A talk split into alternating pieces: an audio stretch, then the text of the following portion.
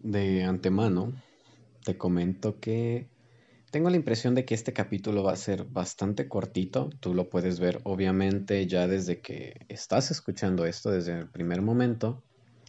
Pero es claro que como yo lo estoy grabando, no sé si va a durar 5 minutos, 15 minutos, 45 segundos, ¿no? Pero como en las otras ideas que voy planteando poco a poco, me parece que es lo suficientemente relevante como para hacer un episodio por separado y no tomarlo en uno solo. Entonces, o mejor dicho, no tomarlo combinado con otro, ¿no? No solamente mencionarlo en otro, sino darle su justa exclusividad. Eh, el miedo el miedo es bárbaro. El miedo... La verdad es que el miedo puede tantas cosas que a veces causa hasta risa. Porque la verdad es que sabemos desde una entrada, desde un principio, desde un primer enfoque, que el miedo detiene, te detiene de todo, de lo que se te ocurra. Mientras haya miedo, te va a detener. Siempre va a estar esa posibilidad. Y podemos tener miedo de muchísimas cosas. Y lo bello aquí es que es muy común que a lo que yo le tengo miedo tú no, o viceversa. Aunque podemos coincidir en ciertas cosas a las que le tenemos miedo, ¿no? Sin embargo, algo que aprendí durante el paso de un pequeño tiempo es que el miedo tiene una dualidad bastante importante. Yo en un inicio solamente tenía entendido que hay miedo y punto, que me da miedo hacer las cosas y se acabó. Y que, como te dice mucha gente, no le tengas miedo, anímate, ve, hazlo. ¿A qué le tienes miedo? No a qué le tienes miedo de, ah, a los tigres, ah, a las arañas. No, no, no, no, no. ¿A qué le tienes miedo? A la araña. ¿A qué le tienes miedo al tigre? A eso me refiero. Y entonces, resulta que el miedo tiene una dualidad. Porque el miedo funciona como agente de advertencia o como ese pequeño hijo de puta que solo te quiere detener. Porque estarás de acuerdo que no es lo mismo tenerle miedo a un león hambriento que tenerle miedo a reprobar un examen o a perder un trabajo cuando, supongamos, no tienes una plena dependencia económica del mismo, ¿no? Que digas, ah, me van a despedir y me voy a morir de hambre. Claro que no es el mismo, porque el miedo del tigre es una advertencia de que te puede comer y te puede matar y se te acabó la vida. Pero el miedo del trabajo es una clase distinta. Porque en el escenario que te planteo, no te vas a morir. Es de la misma manera en que te da miedo, por ejemplo, pedir un ascenso o no poder conseguir un ascenso porque a lo mejor no tengas las habilidades o las aptitudes o te da miedo, como decía, a lo mejor reprobar un examen o te da miedo ir y hablarle a esa persona que tanto te gusta.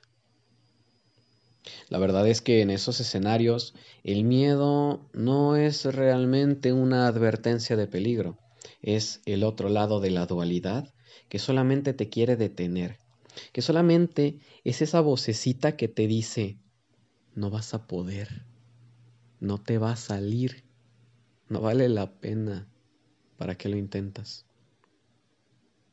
Y la realidad es que perdemos oportunidades bastante buenas por miedo o a veces cometemos errores muy grandes por no hacerle caso al miedo. Y esto es donde aparece esa dificultad. cuándo le hago caso al miedo y cuándo no. Bueno, yo llegué a la conclusión de que siempre hay que escuchar al miedo. Primero que nada, antes de tomar una decisión, si sientes miedo, hay que escucharle. Ojo, hay que escucharle, no que te detenga. Tengo miedo de saltar en bungee. ¿Ok? ¿Y por qué? Bueno, porque es peligroso. Ah, ok. Es una advertencia de que puedo estar en peligro. Tengo miedo de hablarle a esa persona que tanto me gusta. ¿Por qué le tienes miedo? Porque te puede rechazar. Mm, ok, pero no es una advertencia de peligro. Es esa vocecita que te quiere detener de poder tener éxito. ¿Me entiendes?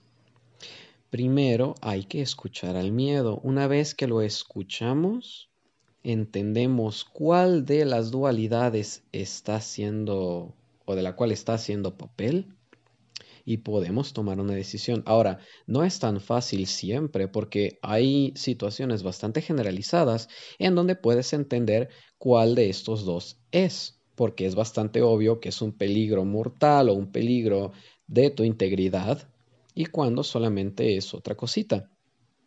Pero para eso para eso hay que, hay que conocernos, Hay que poder tratar con nosotros mismos. Y eso es algo que si te diste la oportunidad de escucharlo, te expuse en el capítulo de la caja de Pandora.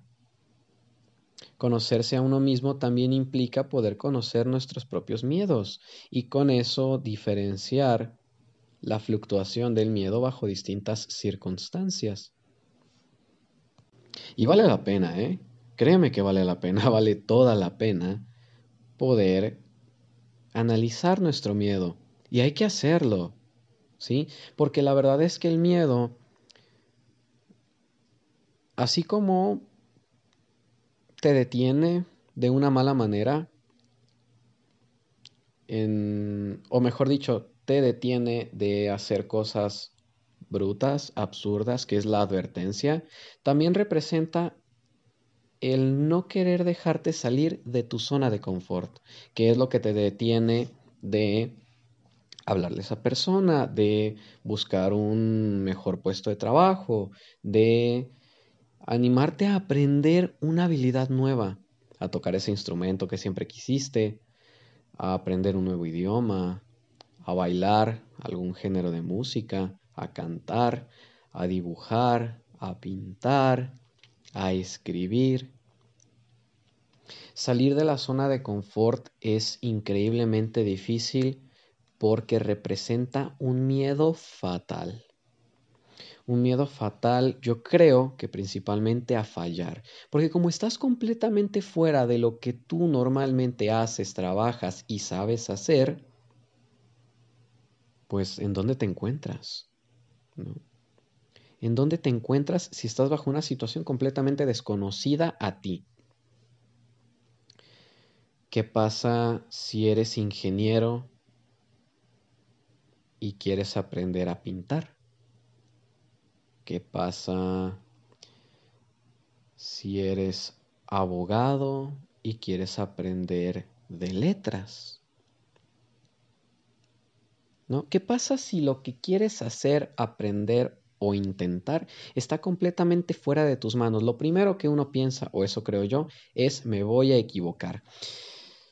Y es tan normal, pero es tan terrible tenerle miedo a equivocarse. Es algo con lo que yo he batallado y trabajado por muchos años y que afortunadamente con el paso del tiempo he podido ir mejorando, pero que sigue ahí. No estoy seguro cuándo se vaya a ir o si se vaya a ir, pero existe. Y al yo tenerlo, sé que no soy la única persona que lo tiene. Si tú te encuentras en esta misma situación, no te sientas solo porque no lo estás.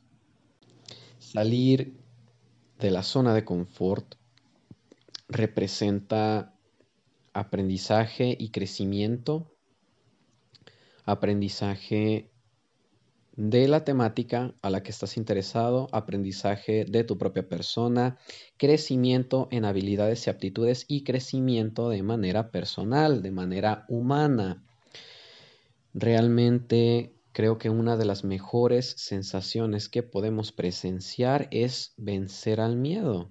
Vencer al miedo cuando sabes que no es una advertencia de un peligro físico o, bueno, de tu integridad en general.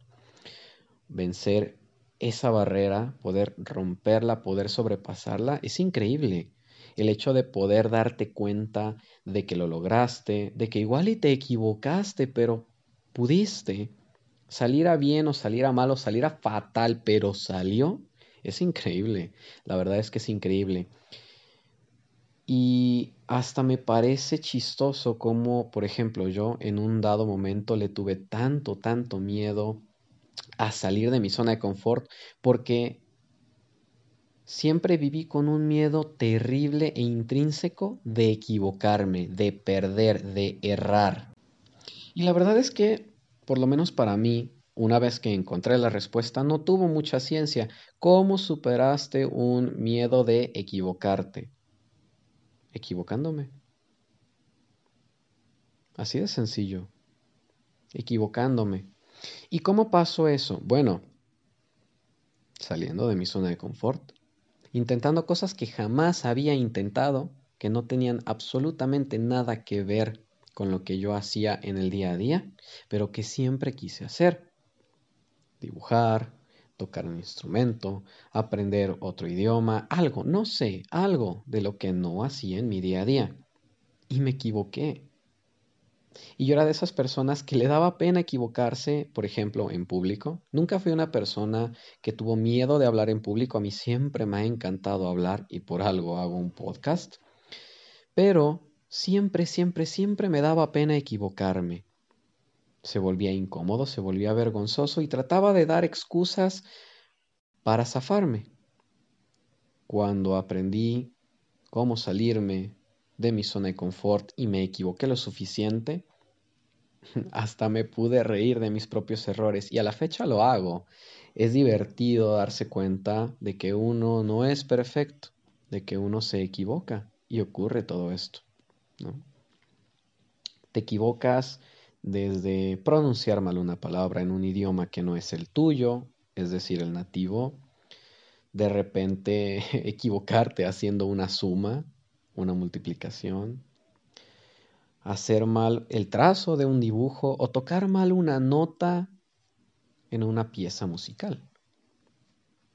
Y cuando aprendes a reírte de tus propios errores, cuando pierdes el miedo, estoy seguro de que la vida brilla un poquito más. Te das más oportunidad, eres más benévolo contigo mismo tienes más paciencia. Aceptas más quién eres porque te das cuenta de que no somos perfectos y de que jamás lo vamos a hacer.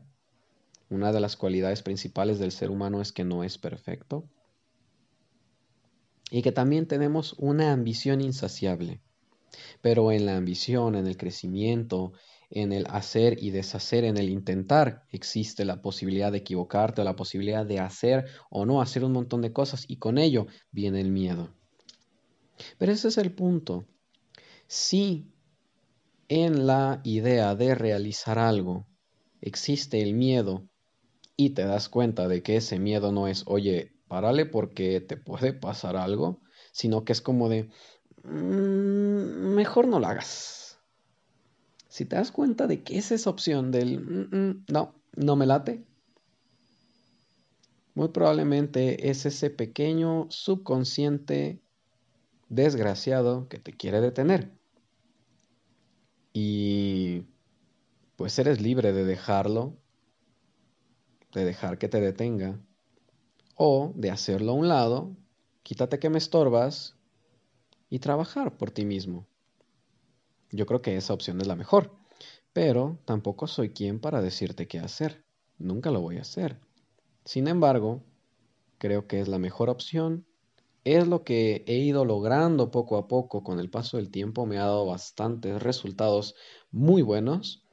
Y una vez que entiendes este tipo de cambios pequeños, la verdad es que no solo no quieres volver a ser como antes, sino que ya no lo haces. Cambias de manera permanente a mejor y logras más, vives más. El miedo siempre va a estar ahí, te lo prometo, te lo juro, siempre va a estar ahí. No en todo, pero siempre va a estar ahí. El miedo es muy humano para todo. El miedo es muy humano. Entonces, siempre va a estar ahí, no te puedes zafar de él. Yo creo que el miedo inclusive es una herramienta bastante poderosa, precisamente por su dualidad. Porque ¿te imaginas que nunca tuviéramos miedo? Claro, en una primera situación suena poca madre porque dices, nada me va a detener. Pero te das cuenta de que con todo y miedo puedes hacer que nada te detenga. El miedo sirve muchísimo porque en su dualidad te da la oportunidad de entender lo que estás haciendo. No hay más. Te da la oportunidad de entender si lo que estás a punto de hacer es una plena estupidez o si es un paso grande que te puede servir mucho en la vida. Entonces ni siquiera quisiera yo ser una persona capaz de perder el miedo. Mejor busca cómo entenderlo. Y entras más en contacto contigo mismo. Puedes darle paso a la vida de otra manera. Entonces entiendes cuál es el origen del mismo y puedes crecer. Y con todo y miedo, te lo prometo, puedes hacer que nada te detenga.